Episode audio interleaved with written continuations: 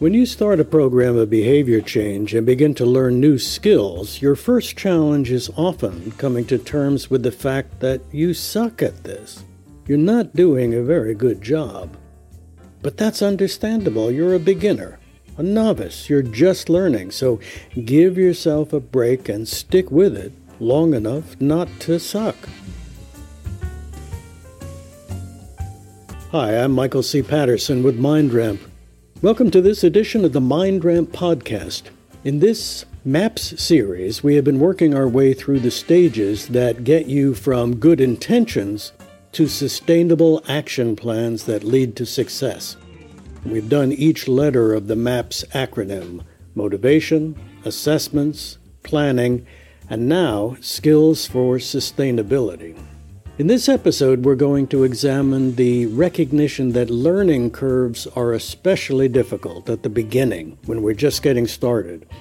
At the beginning of a learning curve, we know very little. We have limited understanding and we have undeveloped skills. So our performance is lousy. We disappoint ourselves.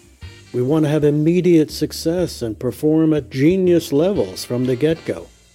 But it don't work that way.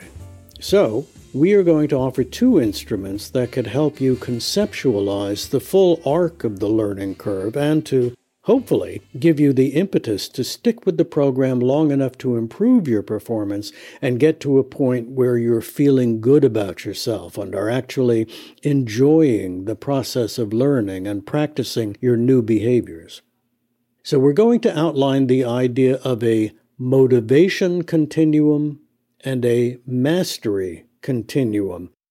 And we suggest that you come to think of cultivating your motivation and your mastery as ongoing mental management practices that will help you to support all aspects of your quest for qualongevity.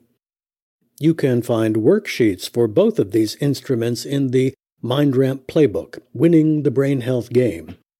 But you should be able to get the basic idea of how they work by listening to the podcast.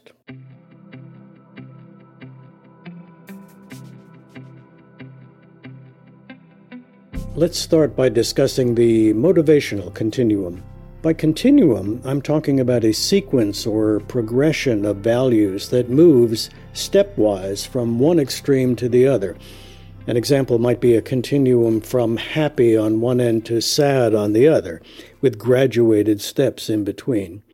So if you start at the sad extreme and move towards happiness, each step makes you a little less sad and a little more happy.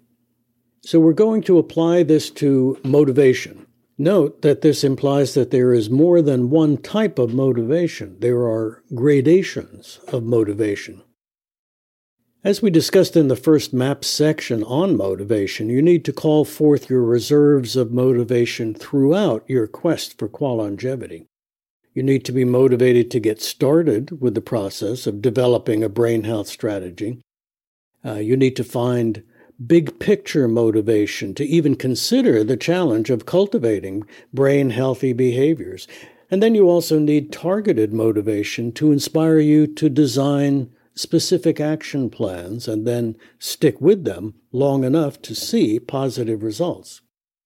So, the motivation continuum. One of the primary concepts about motivation is that it derives from both external and internal sources. So, external psychologists call it extrinsic motivation, and on the opposite end is intrinsic motivation. As a general rule, being told to do something, extrinsic, is less motivating than wanting to do it for personal reasons, intrinsic. We've described two types of motivation as the stick or carrot approaches. How do you get a stubborn mule to move in the right direction? Well, you can use either a stick or a carrot. Some people think you motivate the mule through punishment or the avoidance of pain. You beat the mule with a stick until it does what you want. Others think it's more effective to motivate the mule with the promise of a reward, with the carrot that's dangled out in front of its mouth. As a general rule, the carrot approach, the promise of reward, has proven to be more effective. And it's so much more pleasant. Psychologists have described levels of motivation as progressing along a continuum from highly extrinsic to highly intrinsic. You start out with, well, with no motivation at all, but once you decide to pursue a specific goal, your initial motivation to do so may be largely externally regulated. You're being told to do the work. Gradually, you begin to internalize the goals and identify with them and associate your efforts as being consistent with your own goals and values. Eventually, we hope the activity begins to be pleasurable and fulfilling. You start to have fun with it. So, a goal for your work on each map, each action plan is to move your motivation from the extrinsic end of the continuum, where you're probably going to start, towards the more intrinsic end. Ultimately, you want to adopt the healthy behaviors and lifestyles, not because someone is telling you to, or because you think it will be good for you, but because you actually enjoy doing them. And then as you progress through the motivation continuum, you shift from the use of the stick to use of the carrot, from forms of punishment towards the lure of rewards. Now, here's the key point. No matter where your motivation comes from or where it starts within the continuum, it can be enhanced and improved with practice as you work on your behavior change objectives. It can be moved towards the intrinsic side of the scale. So use whatever level of motivation you have to start your work on your action plans, but make it a point to enhance your motivation as you play with the strategies and tactics. In the MindRamp playbook, we have a motivation continuum worksheet that you can use to work your way through the various stages. What it encourages you to do is to develop specific, uh, what we call advancement strategies and tactics to help you transition from one stage to the next, getting you closer and closer towards the intrinsic side of the scales. So, now let me share a more detailed description of a motivation continuum that is suggested by the work of psychologist Edward Deci and Richard Ryan of Rochester University. Deci and Ryan developed the self determination theory of motivation. In this theory, they described a difference between controlled, that is by somebody else, and autonomous motivation. Deci and Ryan believe that everybody has basic psychological needs that help them to thrive and to have their highest quality motivation. And those basic psychological needs are autonomy, competence, and relatedness. So, in other words, we feel more motivated when we feel that we're in control and are not being compelled to do something by someone else. We feel more motivated when we have confidence that we can perform the required activities, when we feel that we have mastered the required skills. And we're more motivated when we feel that the activities we are engaged in are relevant to other goals in our life, particularly in terms of how they relate to other people. I think it's a fair assumption that when you start out with a challenging action plan, that your motivation is going to be more on the extrinsic side of the equation. Change is always hard. We resist change, so the motivation is going to feel forced at the beginning. But don't let that freak you out. This is the point of the continuum. Recognize that this is a process, a practice. You start out on one level but you do so with the assumption that through deliberate and informed practice, you will improve and move to the next level. So let's look at the various levels of the continuum as inspired by Deci and Ryan. Level one is no motivation at all. You have no desire whatsoever to create a an, a brain health action plan. But once you sort of get to that point where you're motivated to do something, then you get to what's Deci and Ryan called external regulation. Someone is instructing you to develop your action plan. You're, you're doing it because you'll get in trouble or feel bad if you don't do it. So, this is really sort of where the stick comes in. You're, you're, somebody is beating with you with a stick telling you to, to get moving on this brain health action plan. The next level up from that, further away from the extrinsic towards the intrinsic, towards the intrinsic, Deci and Ryan call Deci and Ryan call introjected regulation. Now, in this level, you instruct yourself, perhaps reluctantly, to develop your own brain health action plan or whatever it is you're being motivated to do. No one else is overtly telling you what to do. It's your decision, but you're doing it still to avoid punishing yourself with guilt or self recrimination. Still, you're using the stick. The next level, closer towards intrinsic, is identification. You believe you should design and implement your action plan. You should make these behavior changes. You begin to identify with the goal. You want your brain to be healthy. You want to be happy. You want to flourish. You may not, however, be sure you're willing to do the work and make the required sacrifices. I mean, you're beginning to dangle your own carrot out there, a little one to, to entice you to move forward. The next level is called integrated regulation. Now you're beginning to feel like a, a well being kind of person who makes plans comfortably your well being goals are, are beginning to become more compelling, and you're eager to accept the challenge of overcoming obstacles, forging new behaviors, and developing healthier mindsets. You begin to design action plans that modify the activities in ways that make them more pleasing to you. In other words, you're being creative with that carrot that you have dangling out there in front of you. And then finally, you get towards intrinsic motivation. And this is where you just love learning and experimenting with the plan just for the sheer joy of doing it. You've become so attached to the activities that you look forward to, to playing with them. And in fact, you feel a little sad and disappointed if you can't do them for a day or two. You have, in essence, adopted a well being lifestyle that you find comfortable, fulfilling, and enjoyable hey, you get to eat those fancy carrots every day whenever you want to. I like to use a, uh, a healthy lunch example to illustrate movement along the, the uh, motivational continuum. When I was in high school in New York City, we were able to eat lunch at a nearby restaurant if we wanted to. And every day I went to the same diner and ordered exactly the same thing a hamburger, french fries, and a large cherry Coke. So I'm going to use my high school lunch as an example of an unhealthy lunch choice. Unhealthy fats, grease, empty carbs, sugar water. And it tastes great and it's addictive, but it's really bad uh, for the long term health of your body and brain. So, let's say that I eat the same lunch as an adult and my wife starts getting on my case to change my evil eating habits.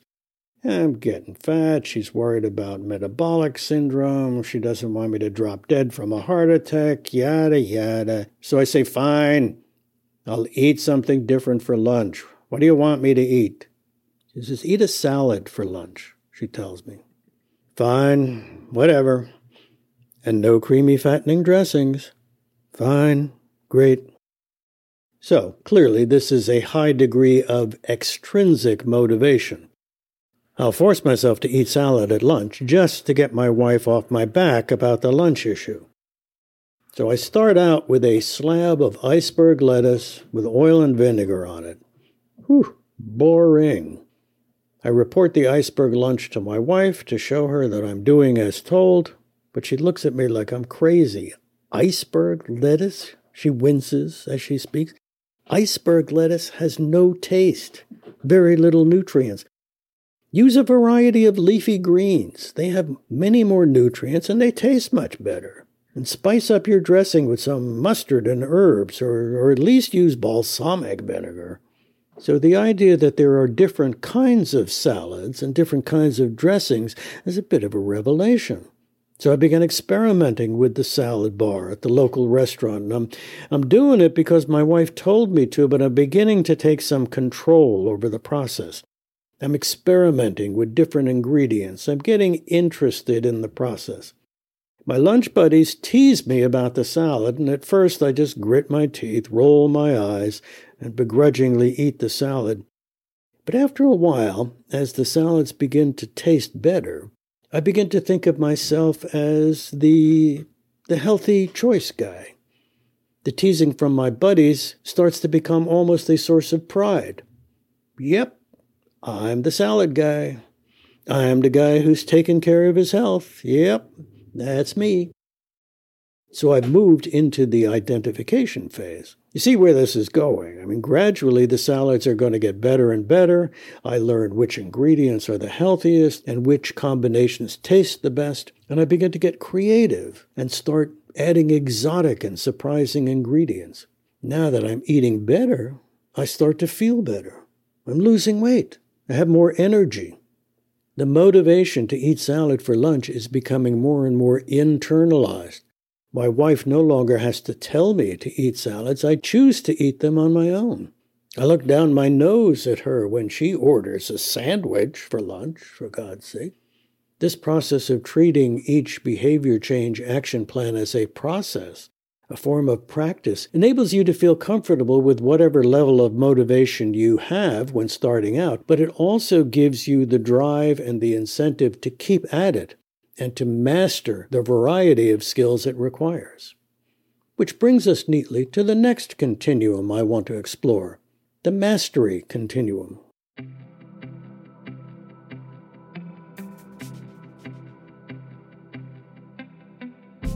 The Mastery Continuum. Each action plan that you undertake will involve the learning of new skills, new strategies, new techniques, and new kinds of information.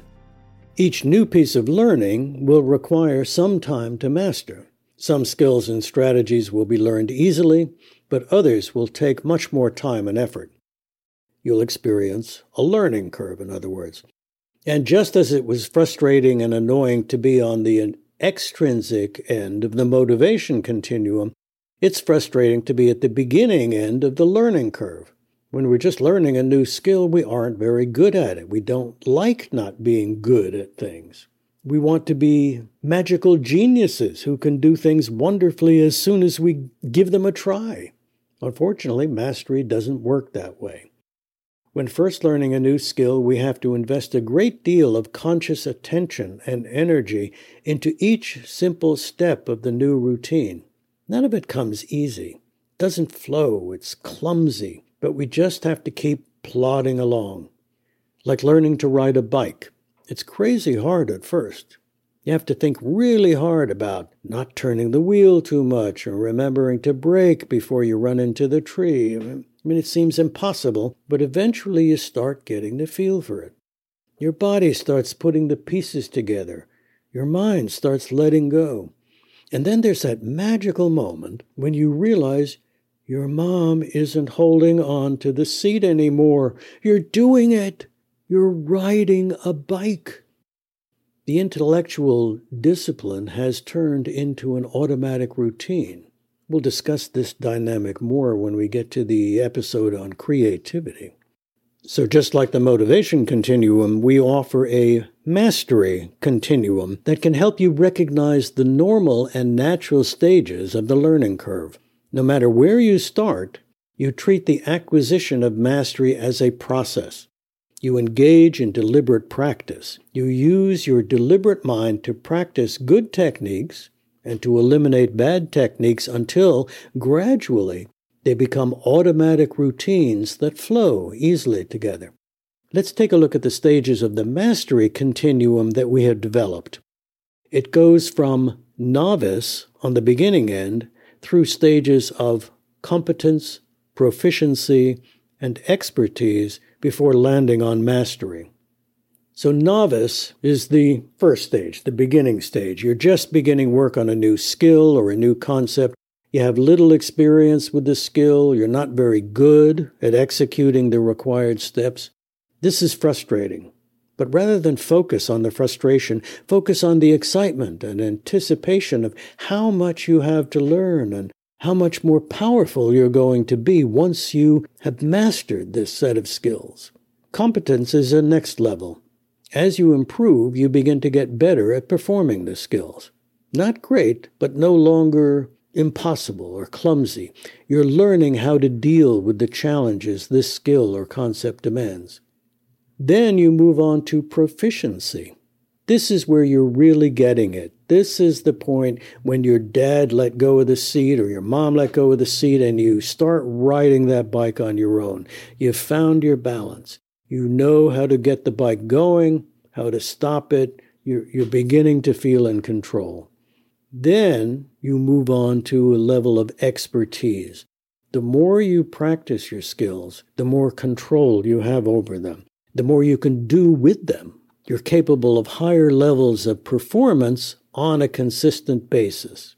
Then, if you finally get to mastery, this occurs when you feel as though you have total control over the skill or the concept. There's still more to learn, of course, and still improvements that you can make, but you are consistently performing at top levels. You have the ability also to teach others how to use this skill. Mastery requires a great deal of time and dedication. Not all of us are willing to invest that much effort into achieving the highest levels of performance. Nor is mastery always required. Often we just need to become proficient enough at a skill to get the job done. I have by no means uh, mastered the full potential of my laptop computer. I don't know how to write code and program the computer to perform customized tasks. I just learn enough to perform the basic tasks that I need, like typing, formatting a document, recording and editing these podcasts, uh, using a simple spreadsheet, and so on. So you might say I have reached a level of competence or perhaps proficiency in computer sciences. I use these proficient skills in keyboarding and formatting to, to exercise my writing skills, which I hope are progressing even further towards a level of expertise. The point is that you don't need to become a master in all of the challenges you face. I would say, however, that you need to stick with the mastery practice long enough to become at least competent and hopefully proficient at your target skill. You can't really begin enjoying this skill until you have achieved some competency in it. And with some level of proficiency, you have the ability to start playing with your skill, being innovative with it and using it in new and creative ways.